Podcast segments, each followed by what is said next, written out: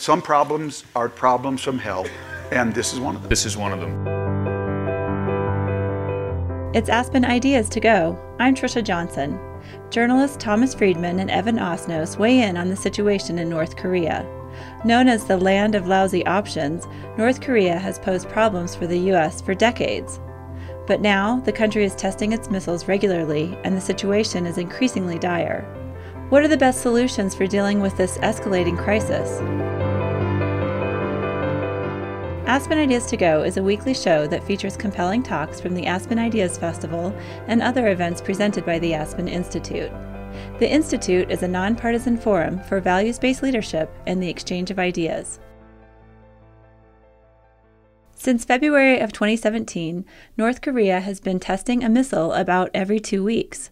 On July 4th, the country tested its first intercontinental ballistic missile, claiming it could reach anywhere in the world. CNN reports in less than six years, North Korea's leader Kim Jong un has tested more missiles than his father and grandfather combined. In this episode, speakers at the Aspen Ideas Festival work to demystify the North Korea subject, cut through the rhetoric, and examine what solutions are possible. Elizabeth Economy is Director of Asia Studies at the Council on Foreign Relations. She joins Fareed Zakaria, who hosts CNN's Fareed Zakaria GPS. Thomas Friedman is also on the panel. He's a foreign affairs columnist for the New York Times. He's been covering North Korea since the mid 90s. The conversation is led by Evan Osnos, a staff writer for The New Yorker. He was the magazine's China correspondent from 2008 to 2013. Their conversation happened on June 30th, before North Korea launched its intercontinental ballistic missile, Here's Osnos.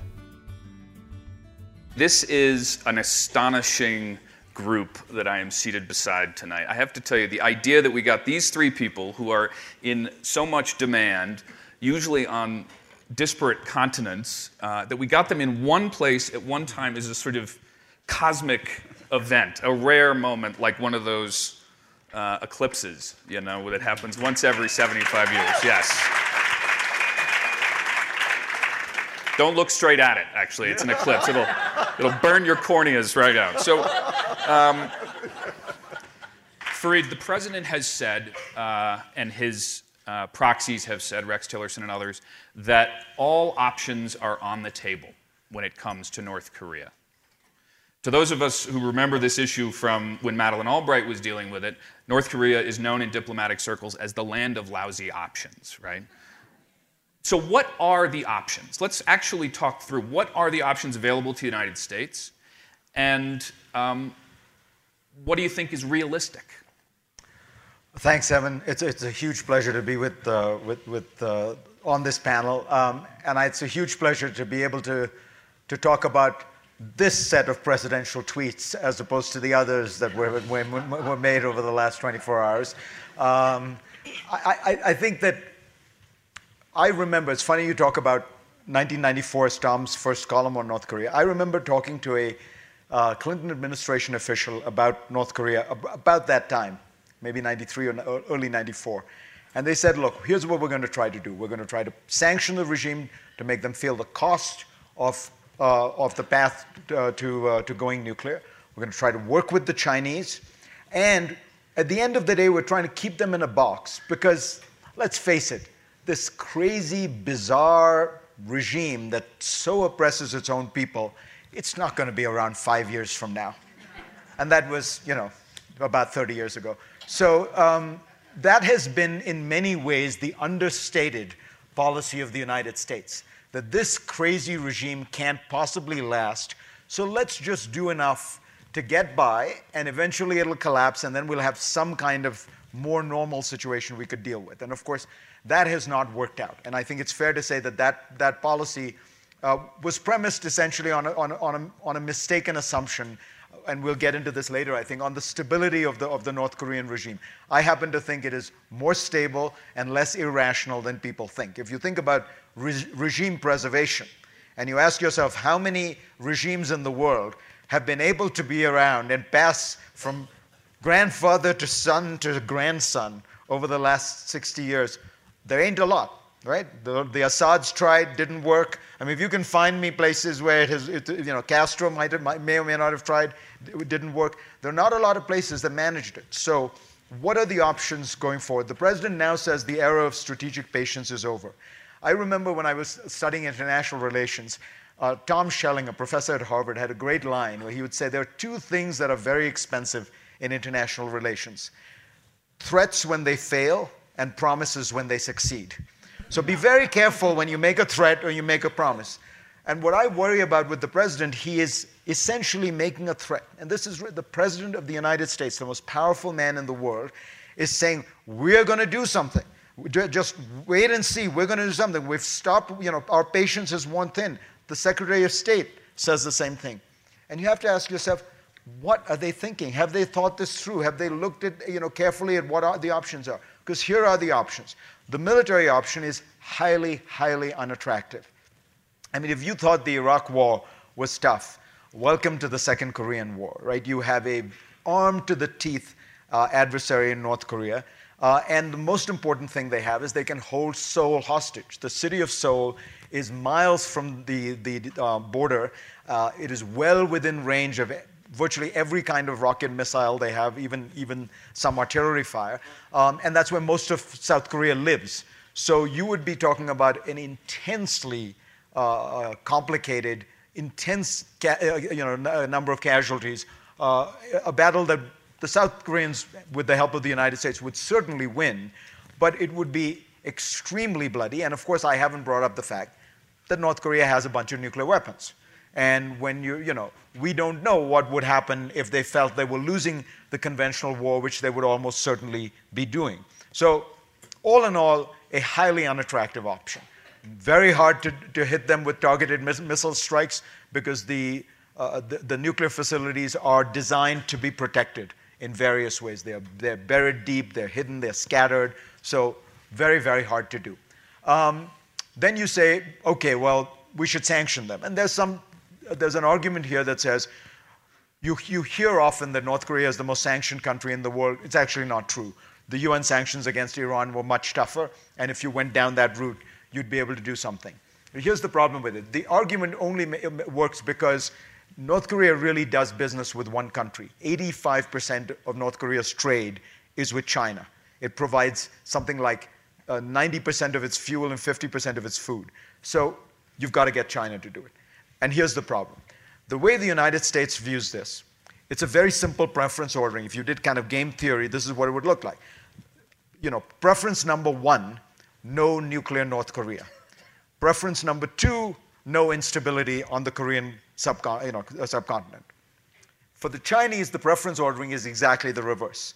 It is no instability, and secondly, yeah, we'd, we'd like there to, there to be no nukes, and I think that's genuine. And here's why. If you're China, just look at it from China's perspective, and then I, will uh, uh, let everyone else jump in.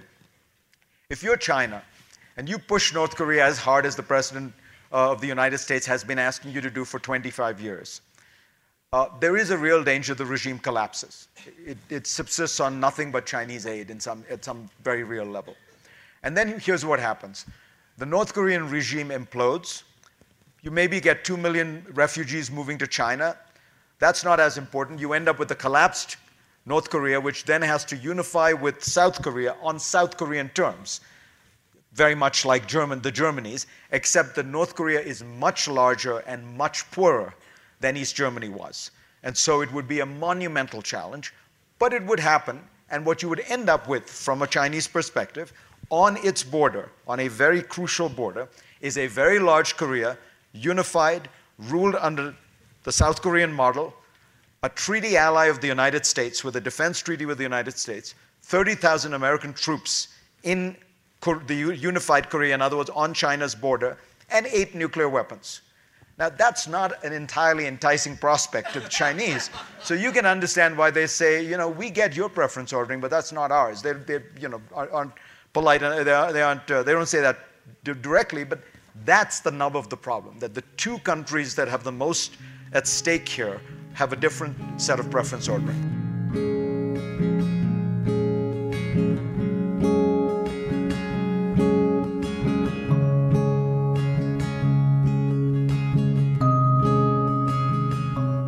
You're listening to Aspen Ideas to Go. This episode focuses on North Korea, the most difficult foreign policy problem today.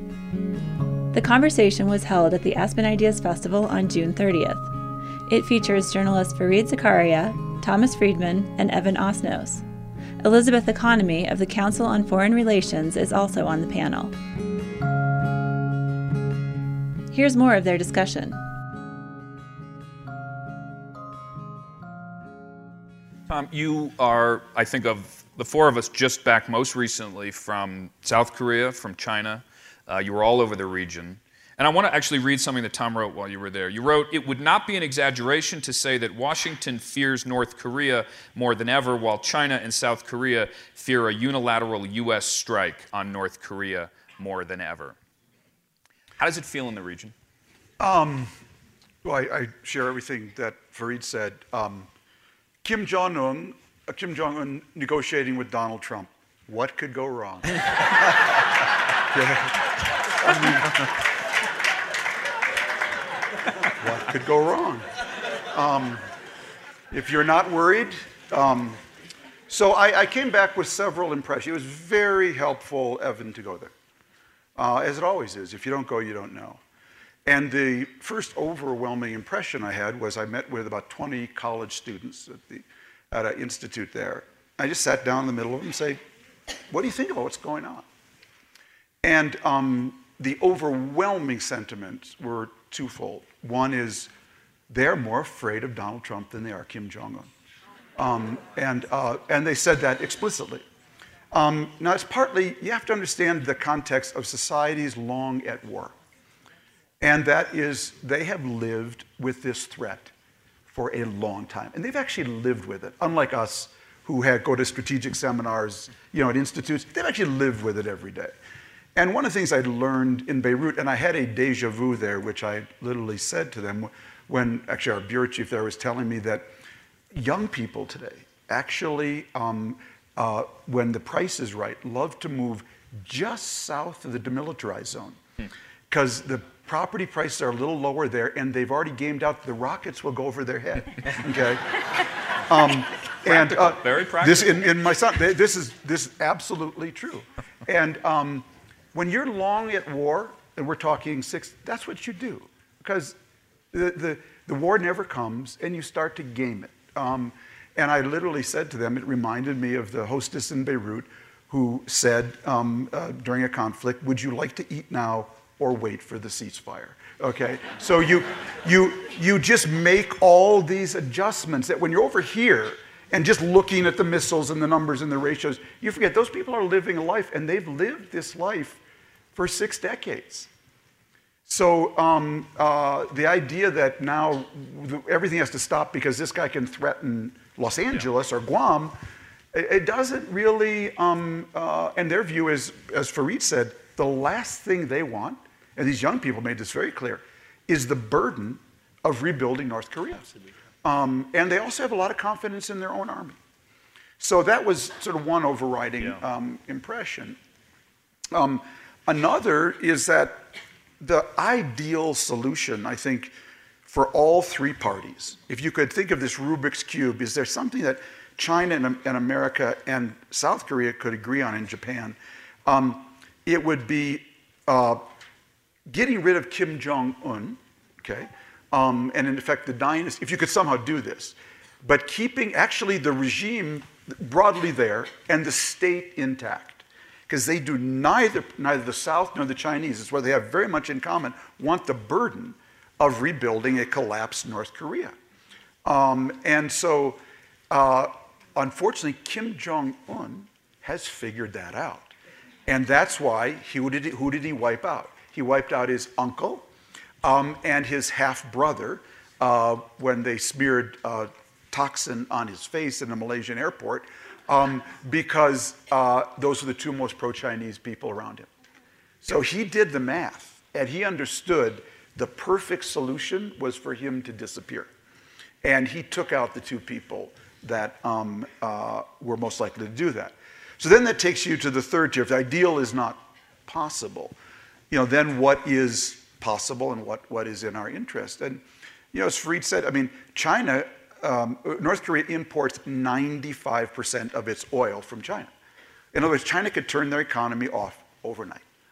And China has not done that. And it's not going to do that. You know. Um, now, I think below that, I would guess, because the Chinese have stopped buying North Korea's coal, and that's a big loss of import income for them. But I, I would bet the Chinese have told Kim Jong un um, no more nuclear tests. Um, you want to test, you know, pop off your missiles, you know, go ahead. But um, they also don't want him to provoke, you know, the United States. I, I would imagine there's a discussion going on there. How effective or sustainable, I don't really know. So, um, uh, but the Chinese also, let's be very clear, uh, uh they have a soft economic boycott on South Korea going right now. Right. Okay? Because the South Koreans accepted the uh, American THAAD anti missile system. Um, and uh, that missile system has a range that covers part of China's airspace. And the Chinese have told them, if you, you don't turn that thing on. Um, and, uh, and what they've done is basically shut off all Chinese tourism to South Korea. That is a big deal. And they've also been harassing Korean companies in China. So, where does that leave us? What it leaves me thinking is that the, uh, the only the solution to me is, is really twofold. One is that um, if you read our uh, story in the New York Times a couple of months ago by my colleague David Sanger and, um, uh, and, and, and, others, if you read between the lines of that article, I'm not saying this, I'm just saying if you read between the lines of that article, you would see that um, uh, the United States has managed to um, uh, de-encrypt uh, South Korea's uh, North Korea's missiles, and we're making them all blow up in mid-air or go into the sea. That's why all these tests are failing. Now, what they do is they let some of them go through and some of them not, so the North Koreans are never sure what we've got. And I think that is the best way forward. Uh, that, that using these cyber tactics or whatnot, keeping them at bay. Um, and that's why I, I, ended the article, that column I did from there, by retelling the medieval parable of the criminal who is brought before the king for murder, and the king is about to sentence him to death, and he tells the king, Your Highness, if you spare my life, I promise I could teach your horse to sing. And, um, and the king thought about it for a while. He said, What the hell? I'll give you a year. And he goes back to his cell, and his cellmate says, what happened? He said, I promised I would teach the king's horse to sing. And his cellmate said, You can't possibly do that. And the guy said, I know, but I've got a year now. And in that year, I might die, the king might die, the horse might sing. Okay? and, um, and I think we're basically waiting. I'd much rather bet on the horse singing than Donald Trump going to war with North Korea. All right, I like it. So, so, so the, the theory it's, yeah. it's compelling. The theory yeah. of the singing horse. I just, will, I will take wait. that with me. Keep taking our cyber action against them, keeping them at bay. Um, and I think there's just no, some problems are problems from hell. And this is one of them. This is one of them.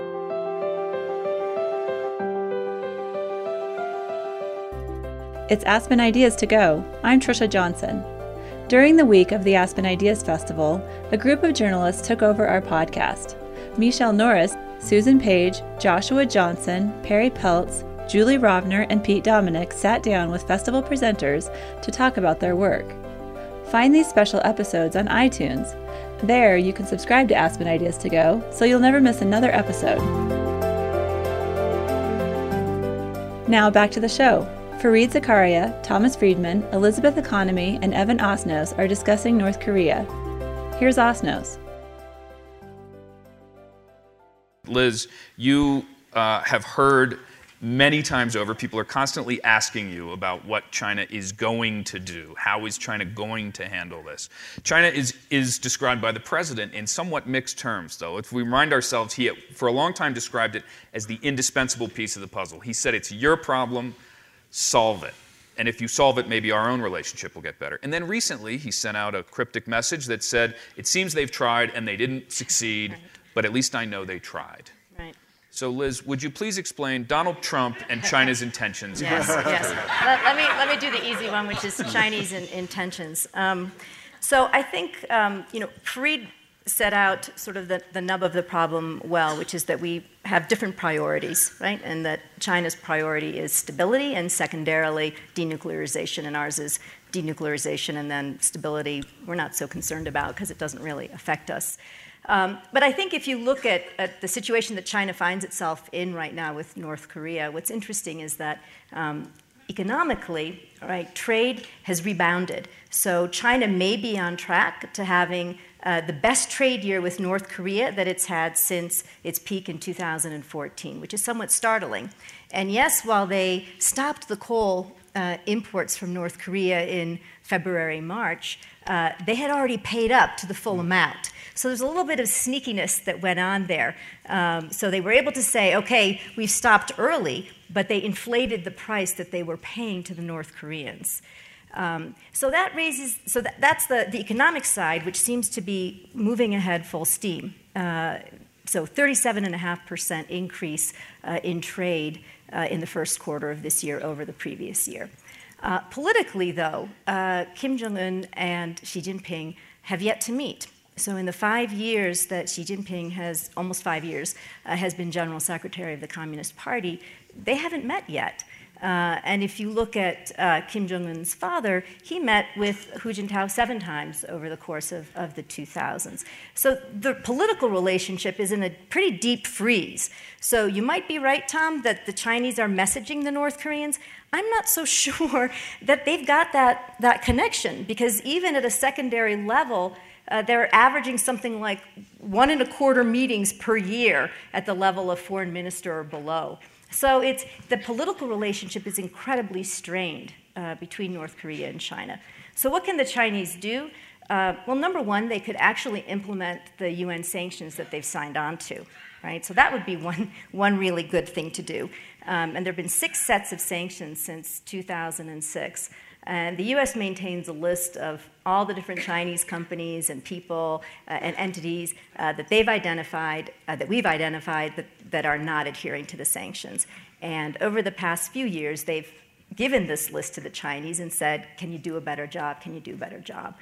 And then they pretty much haven't done much of a better job. And that's why, as Evan mentioned at the outset, uh, today we announced these, or yesterday we announced these secondary sanctions on, uh, I think it's a Chinese shipping company yeah, at Chinese a bank, company a bank. uh, that are clearly not enforcing, uh, implementing the sanctions.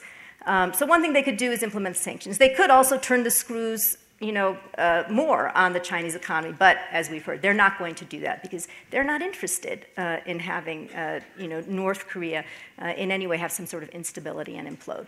I would say that uh, there is a big debate going on in China. Uh, and, and that debate is around, you know, how much should we be supporting North Korea? And this debate's been going on for probably five years or so. And it's really reached a pretty fevered pitch right now, so that you will have, for the first time, since I've been following this issue, uh, scholars and foreign policy analysts saying publicly, you know, we should think about regime change in North Korea. That's not something you're going to get the Chinese government to acknowledge, but you can definitely find people, senior scholars and foreign policy people, talking about uh, regime change. Uh, there is no love for Kim Jong un uh, in China. Uh, people will say we should be on the right side of history. You know, North Korea is a millstone around our neck. You know, we give and give and give.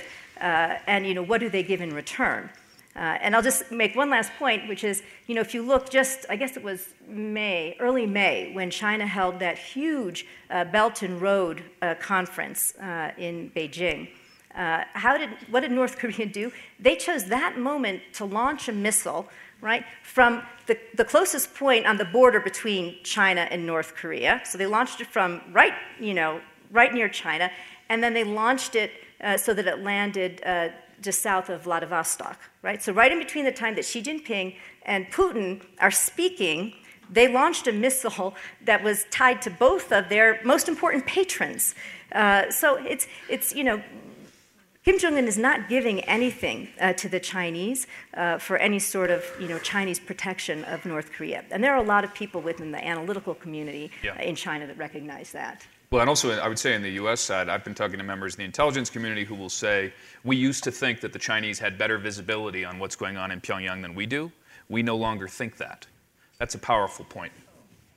So, so let me suggest, um, uh, you know, we're, we're, in an odd situation where we, I think we all agree with each other. Yeah, we're in dangerous this is a- alignment here. This is a complicated issue. So let me, let me try to um, let me try to suggest uh, that maybe we have been conceiving of the of the of the whole problem uh, uh, incorrectly in the sense that the basic uh, way we look at this is this guy is crazy, this regime is crazy.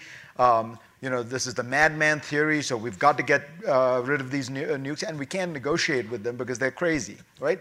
Um, and so what I'm wondering is, I wonder if really this is, as I said, a very stable, rational regime that has as its number one priority regime survival.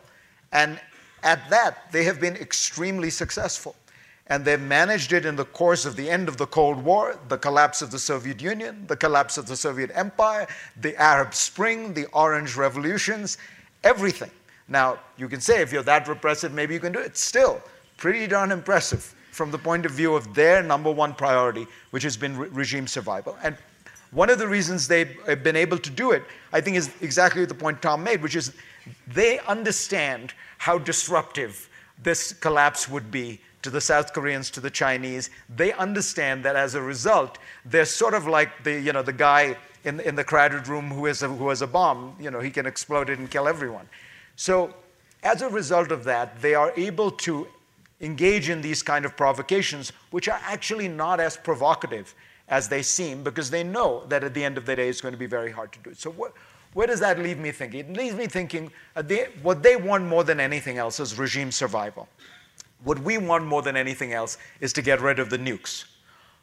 Why not try to go down a path that says, we're going to keep pressure on you, and I'll get to that in a second, but we are also willing to engage in negotiations because what they want is an end to the Korean War. By the way, there has never been a formal end to the Korean War. The United States is still technically at war with, North, with, with uh, North Korea in their view, and so they want essentially an end to the war, recognition by the Soviet, by the United States, and in a sense normalization of their status, so that they are not viewed as this bizarre oddity that is going to collapse and that we are just waiting to push over the edge, but a normal country that has the ability to conduct diplomatic relations. I'm not saying we should get there, but I'm saying, is it conceivable that there is a way to engage in negotiations with them to get what we want, which is to get the nukes out? Now, the pressure piece you would have to do is to get more, the Chinese to be willing to do more. And there, I wonder if there is a, a path where you could, could you have a real strategic dialogue with the Chinese at a very high level and say, look, here's the deal. We do want you guys to get much more, much tougher. In exactly the way that Liz said, um, probably they will never really turn the fuel off because they, they would worry too much about uh, regime collapse. The Chinese are very pro stability. I mean, you know, if, throughout all these, these Arab Springs and Orange Rev, that has been their driving force if you look at their UN votes and things. But you could get them maybe to implement the sanctions that exist if you make a deal with them and say, look, if there were an implosion of the regime, we would withdraw our 30,000 troops from South Korea. Um, and we would jointly denuclearize the Korean uh, peninsula. And you maybe have to talk about something about the nature of the US new Korean treaty alliance. You don't need the troops in, in South Korea if North Korea is gone. Frankly, it's not even clear what the troops are doing there now because the South Korean army, in, in a conventional sense, can easily, uh, you know, as I say, be costly, but can easily defeat the North. We, we need to provide the South with a nuclear guarantee. You don't need troops to do that. So if you were to have a conversation with the, with the, with the Chinese about what a post North Korean Korea would look like, and it was something that the Chinese felt they could live with, maybe they'd be willing to put the pressure. And maybe, you know, as in any negotiation, you have to think about the carrots as well as the sticks, and you have to ask yourself what this all looks like from North Korea's perspective. Remember, if you're North Korea, if you're the guys running North Korea, it's a pretty tough situation, right? You've got uh, the world's most powerful country uh, basically gunning for you. If you weren't absolutely sure about that, after being attacked by Islamic terrorists who came from Saudi Arabia, George Bush put them on the axis of evil. Right? So, so, so all of a sudden, as part of the war against terror, you know, they were just like, we're going to go after Islamic terrorism, and by the way, North Korea as well. So this, you know, this is not conducive to enormous sense of security. And if you feel highly insecure, and then China's support is waning in exactly the way that Liz pointed out. If you're insecure in the world of international relations, you buy insurance. And insurance is nuclear weapons. So I wonder if they were more secure, would they be willing to give the nukes up? Uh, well, just to pick up on, on Fareed's point, I think it's a, you know, it's a very important point. The question is, is there an overlap between Kim Jong-un's bottom line and Donald Trump's? Because Donald Trump will never sign a deal that will allow Kim Jong-un to keep even a single nuclear weapon. We can pretty much presume that. Will Kim Jong-un ever sign a deal that would abandon all his nukes for promises in a post-Libya world? Because someday I'm going to write a book about how absolutely right. stupid the Libyan invasion was and its global implications. Okay, we first of all uncorked Africa and created a opening for mass migration, now about 10,000 a month from the Sahel into Europe, which is actually creating the immigration problem in Europe. It is not an Arab problem, it is an African problem. And that is because we uncorked Libya and didn't create a stable environment afterwards. And at the same time, we told Gaddafi, give up your weapons, and we assure you, you'll be fine. Your regime will be safe. And Kim Jong un saw that, and he said, no way, no how. So I agree with you. We should, we should explore that. I think it's the only diplomatic way. The question I have is, is there any, would he actually go to zero? Um, this is a guy who, he's heading for as many nuclear weapons as Great Britain in an economy the size of Akron, Ohio. So he's, he's made a pretty big bet. Uh, seriously. Yeah. Uh, uh, $2 billion a year economy, I believe. And so, and I have a third question. Does China, they kind of enjoy, oh, President Trump, yeah, we're going to work on that for you. Right. Oh, those trade sanctions you're talking about on us, uh, uh, we're having a little problem right. getting through to North. I think the Chinese have got Trump's number. They understand they can use this North Korea problem to offset his trade pressure. And it's not clear to me they want to be part of a stable solution here. Because again, I go back to people there, they've lived with this for 60 years. I'm not, I'm not sure I agree there. I think the Chinese do want a stable solution. Um, uh, they've got, they've got some, they... well, they've got a proposal on the table. I mean, their proposal is basically that the United States and South Korea stop all their military exercises, right? We get rid of THAAD. um, that then the um, North Koreans uh, freeze all missile tests and certainly all nuclear tests. Uh, then we sit down at the table and we arrive at a peace treaty. Uh, and the peace treaty, it's unclear. So, in, in one version of the peace treaty, it, uh, North Korea gets to keep the nuclear weapons, right? Uh, but they freeze, they cap. Yeah. Uh, in the other version, they don't get to keep them, uh, and you've got a you know gradual uh, diminution. In no scenario that I've seen, though, Reid, and I think so. This is, I think, what successive U.S. administrations have wanted, which is exactly what you've said: to be able to sit down with the Chinese and talk about what would a, a post Kim Jong Un kind of regime look like. Well, you know, the Chinese don't want to have that discussion. So far, uh, they haven't wanted to have that discussion. Um, you know, I'm not convinced that uh, the Chinese, as of this moment, feel like they've got Trump's number. I think Trump threw them for a loop uh, today, not only with the secondary sanctions, but also with the arms sales to Taiwan.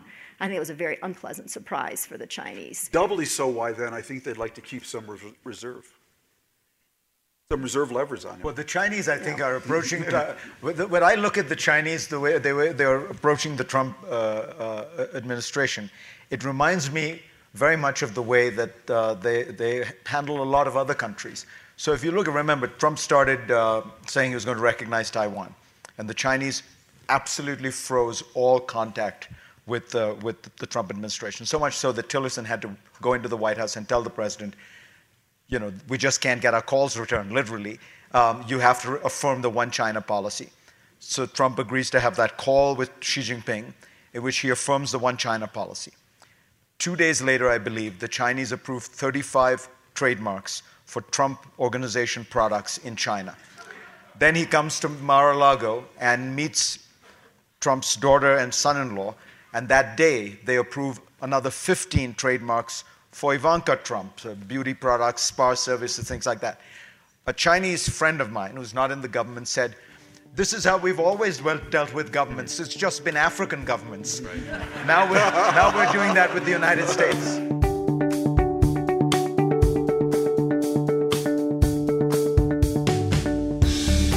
Today's conversation was held on stage at the 2017 Aspen Ideas Festival in late June. It features CNN host Fareed Zakaria, New York Times columnist Thomas Friedman, New Yorker staff writer Evan Osnos, and Elizabeth Economy. She's with the Council on Foreign Relations.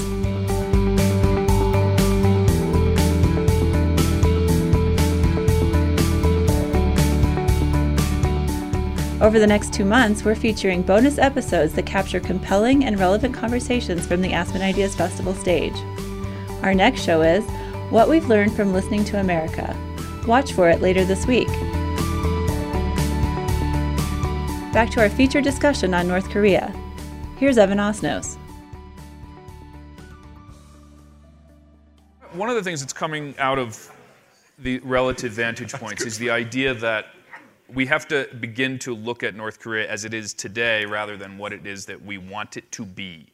And to remind ourselves, North Korea today has between 12 and 20 usable nuclear weapons. It's trying, as Tom said, to get to 100 nuclear weapons by 2020. Let's talk about, however, what might be an unwelcome thought, which is the idea that we might find ourselves living with that situation. At the height of the Cold War, the Soviet Union had 20,000 nuclear weapons.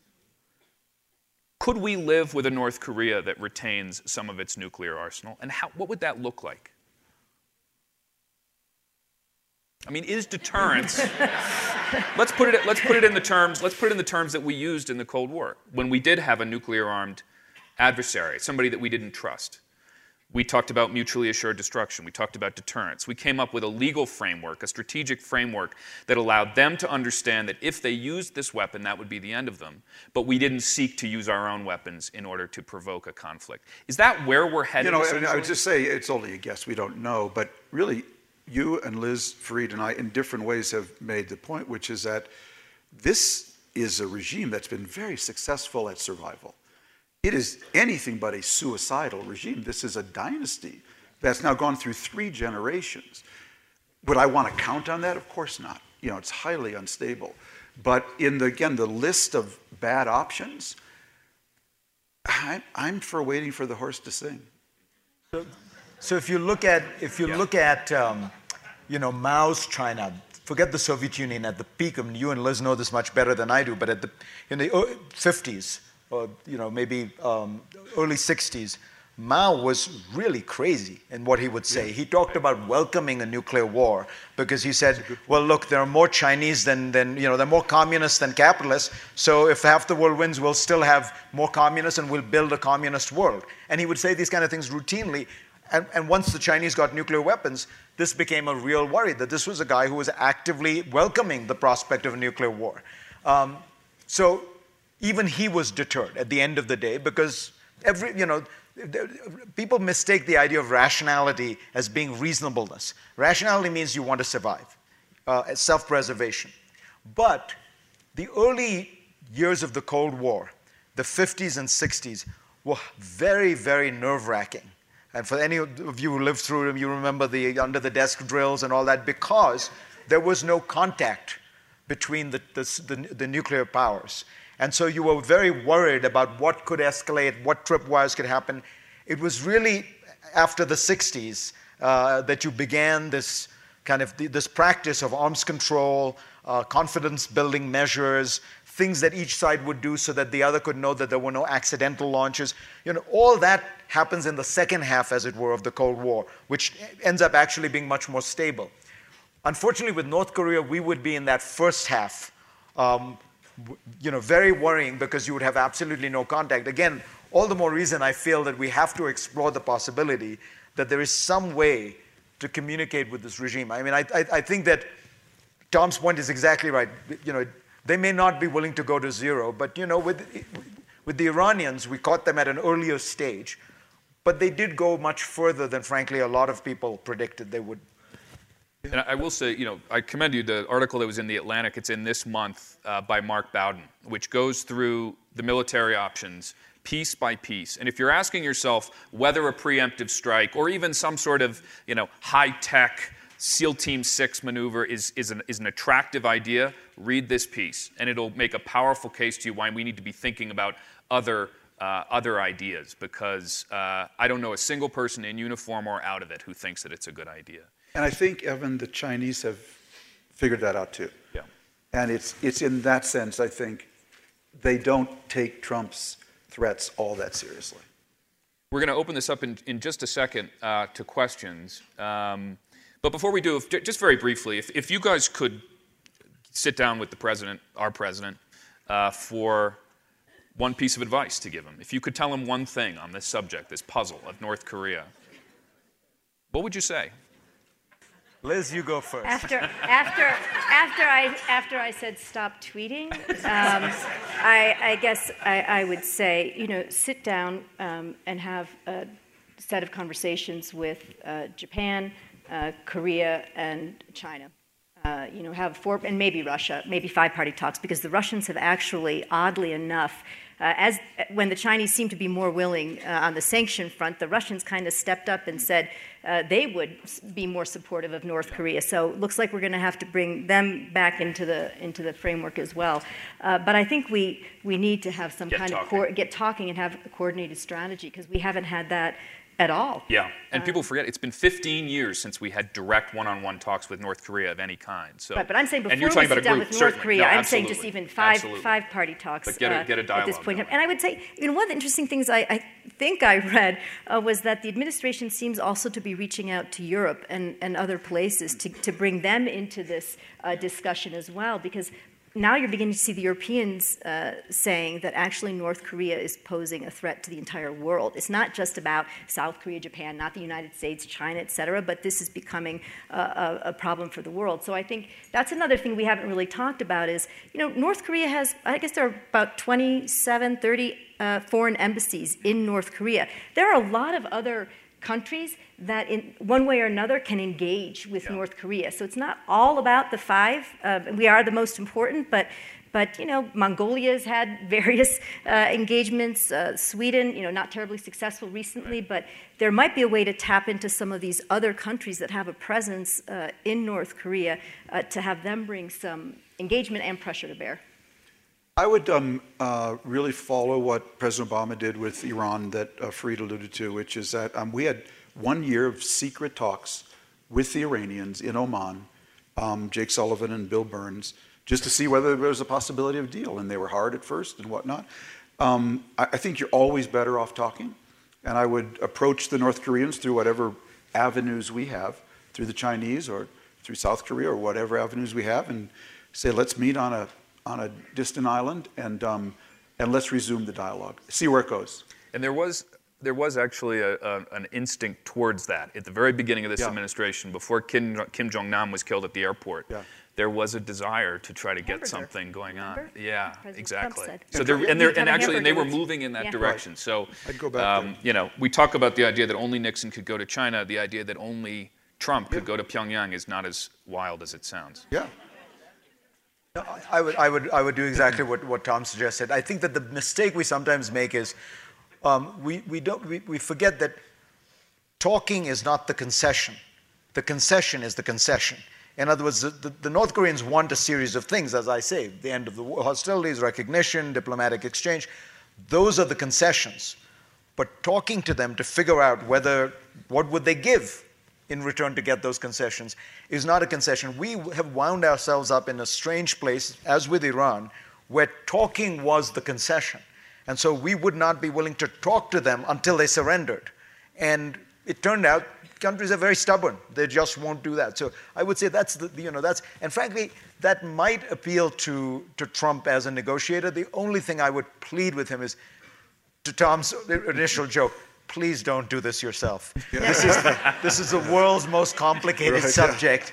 Start at a very low Yeah. level where there's plausible deniability, move up, you know, figure out whether there's, uh, the, you know, that, that, that prospect, frankly, for any president would be, would be nerve wracking because you never want, that should be the culmination of a long process, not the beginning of one. So we have a, a short window for questions. We'll start right over there. Hi. Uh, the Korean dynasty has made a very effective practice of seeming to be irrational, but I would accept your point that they are ultimately rational. China, I agree with, value, value stability, but my question is now you have somebody in the White House to whom China at least can say, we think we have their number. But what do you think Trump's volatility, how do you think that plays in Pyongyang? You know, I, I would just say I, I, I think the leadership in Pyongyang has, has read um, Bowden's article in The Atlantic. Mm-hmm. Um, you know, that they, they understand yeah. that they've created a situation where, very deliberately and strategically, where nobody really has a military option that doesn't result in millions of casualties, including 20,000 US troops. And I think they've also, because they're right next door, have read the situation in South Korea, that the South Koreans do not want a war. Um, it happened by coincidence. Uh, I got to South Korea uh, late at night. I woke up the next morning. I heard one of those CNN alerts on my phone. I went over to it. I was getting dressed, and North Korea just launched a missile attack, a missile uh, test. You know, um, and I was waiting for the sirens to go off. I'd been in Israel for the Hamas ones, you know, so go to the shelter, you know. Um, Maybe it's uh, you, Tom. Maybe yeah, that's right. No. But uh, not only that, you, boy, the buffet at breakfast was as crowded as ever. Stock market didn't move. Um, there, there, you got to see it from there, there. And the North understands that. Yeah. Uh, so I think they understand those two extremes that the South doesn't want a war and nobody has got a good military. I'll tell you something else too. I've been in touch with some of the folks who follow North Korean official media, particularly the domestic media, very closely, and what they say is that North Korea is listening very closely to what the president says and doesn't say. So they've taken note of the fact that he has said, you know, some sort of bellicose things about how North Korea will never achieve its objective of an ex-nuclear test, but he has not actually gone after Kim Jong Un personally. What it's he said opposite. is he, he said he, yeah. he's a smart cookie, which sent the translators on the North yeah. Korean side into a, into a complex, into a huddle. But they have noted that. They have noted that, and if you look at North Korean media, in fact, they have made a point point of not going after Trump personally either. So what the They're president says matters. Um, There's someone over there, I think. Yeah, right over there. Thanks. I just got back from North Korea last night after spending a month there, and I was just wanted to ask wow. if. Um, Come on up. Well, sure. Um, I wanted to ask if you um, had thought about engaging the North Korean people, the 25 million, um, in a changing from the inside out rather than trying to change from the outside in, like we've been trying to do with the government? I think actually um, Google at one point was working with the um, Obama administration uh, to try to do that somehow, right? To try to get information into North Korea. Uh, and the North Koreans uh, have had access, more than we know and think, uh, to South Korean TV, uh, to some Chinese TV.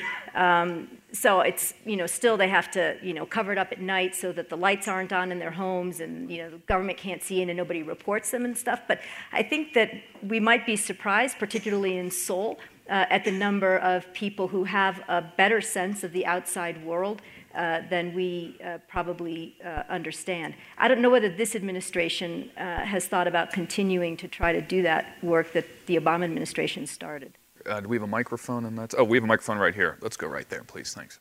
Do you think that the Sony Pictures hack provides any insight into how Kim Jong Un might respond if President Trump does have some personality attacks on Kim Jong Un himself?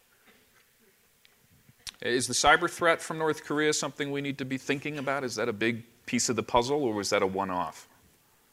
Well, we did turn all the lights off there one day um, in the wake of that. So I think they've got to be a little more afraid of our cyber capabilities, I would suggest, than we would be of theirs. No, but we, I think it is a serious, yeah. serious yeah, issue, right? They're, they're developing their capabilities. Yeah. They hack banks. They've been hacking other countries' banks. Yeah. Um, and and I think some those cyber hackers are located in China, which and might be another something the Chinese could help uh, with. Is you know ousting those guys, taking care of them.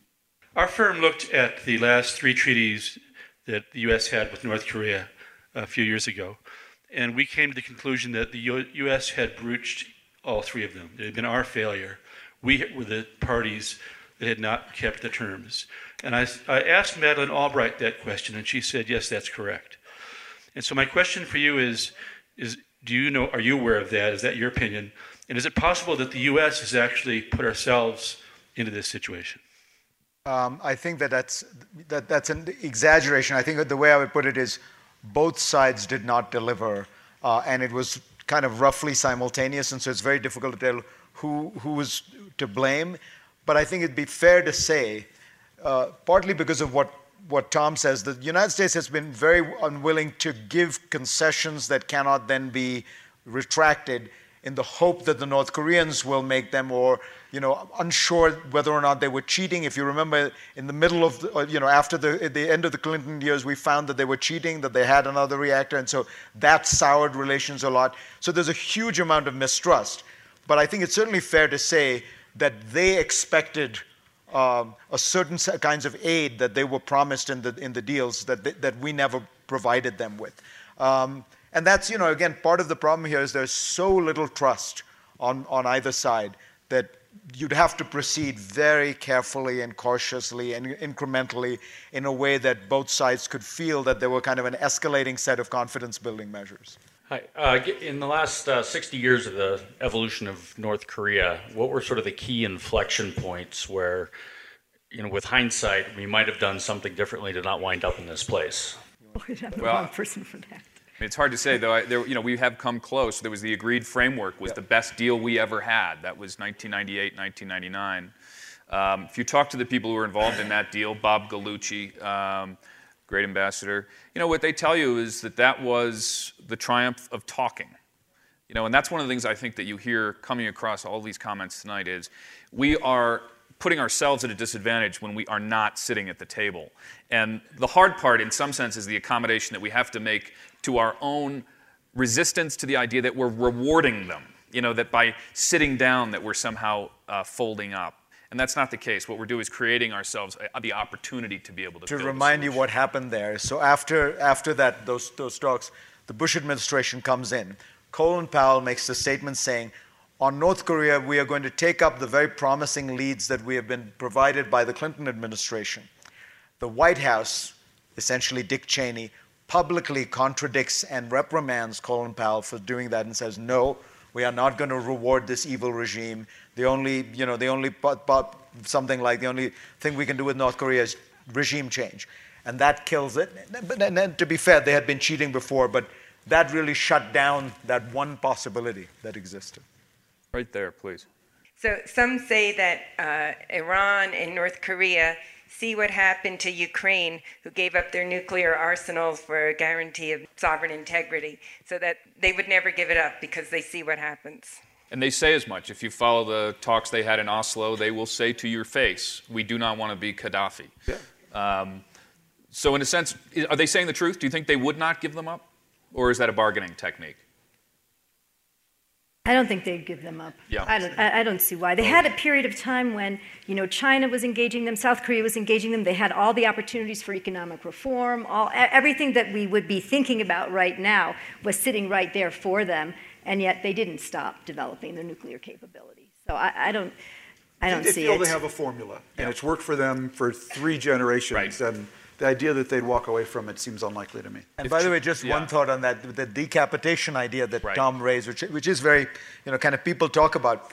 I actually think that the military understands that the regime works because they have this incredibly repressive military dictatorship topped with this bizarre cult of personality ideology, you know, that this, this family came from the mountains somewhere and has mystical powers. I mean, some of the stuff in that movie, uh, what, was it, the Sony movie? That was, uh, you know, oh, the interview. Yeah, the interview. It's true that there is a mythology. You know, if we want to get graphic about it, there's a mythology that the Kim family does not have to, you know, um, go to the bathroom. Itself. You know, yeah. it, it, does not defecate. that it is, you know, it's so pure, and it's that kind of and and you know, there is this bizarre cult of personality, and we laugh. But as I say, they've been around for three generations. My grandmother said never pass up an opportunity to go to the bathroom. So I don't think the Kim family has that right there. This is our last question, folks. Yeah. My question if it were any other president, I probably wouldn't have this question. But given that I really, when Fareed started his talk about dialogue, really seriously, any of the four of you, do you really think there's any semblance of an understanding of dialogue that Trump has? No, I think, but that's why Fareed said it would have to start at a different level and probably have to end at a different level too, like with Secretary Mattis maybe. um, yeah, I, I, I, don't think so. I mean, you can look, look at his initial press statement with President Moon today, where all he could say was, "We're renegotiating, you know, the Korea Free Trade Agreement." He has no uh, diplomatic sensibility, as no, far as I can tell. No U.S. president has ever met a leader of North Korea, so there's no expectation that they would. I don't think that would be one of the things that, that would be required. Folks, we are out of time. Thank you very much for coming. Elizabeth Economy studies China's relationship with North Korea. She's with the Council on Foreign Relations. Thomas Friedman began writing about North Korea in the 1990s. He's a columnist for the New York Times. Fareed Zakaria is a contributing editor at The Atlantic and a best selling author. Evan Osnos covered China for The New Yorker.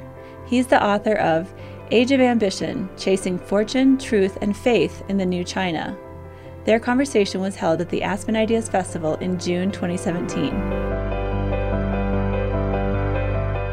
Coming up on Aspen Ideas to Go later this week, a conversation about what journalists have learned from listening to American Voices. We live in um, alternative reality silos, and the intensity of political tribalism continues to tick up. Charles Sykes, Melissa Block, James Fallows, and Joshua Johnson discuss their observations from thousands of conversations with people around the country. Is the U.S. as deeply and hopelessly divided as we think? The episode drops later this week.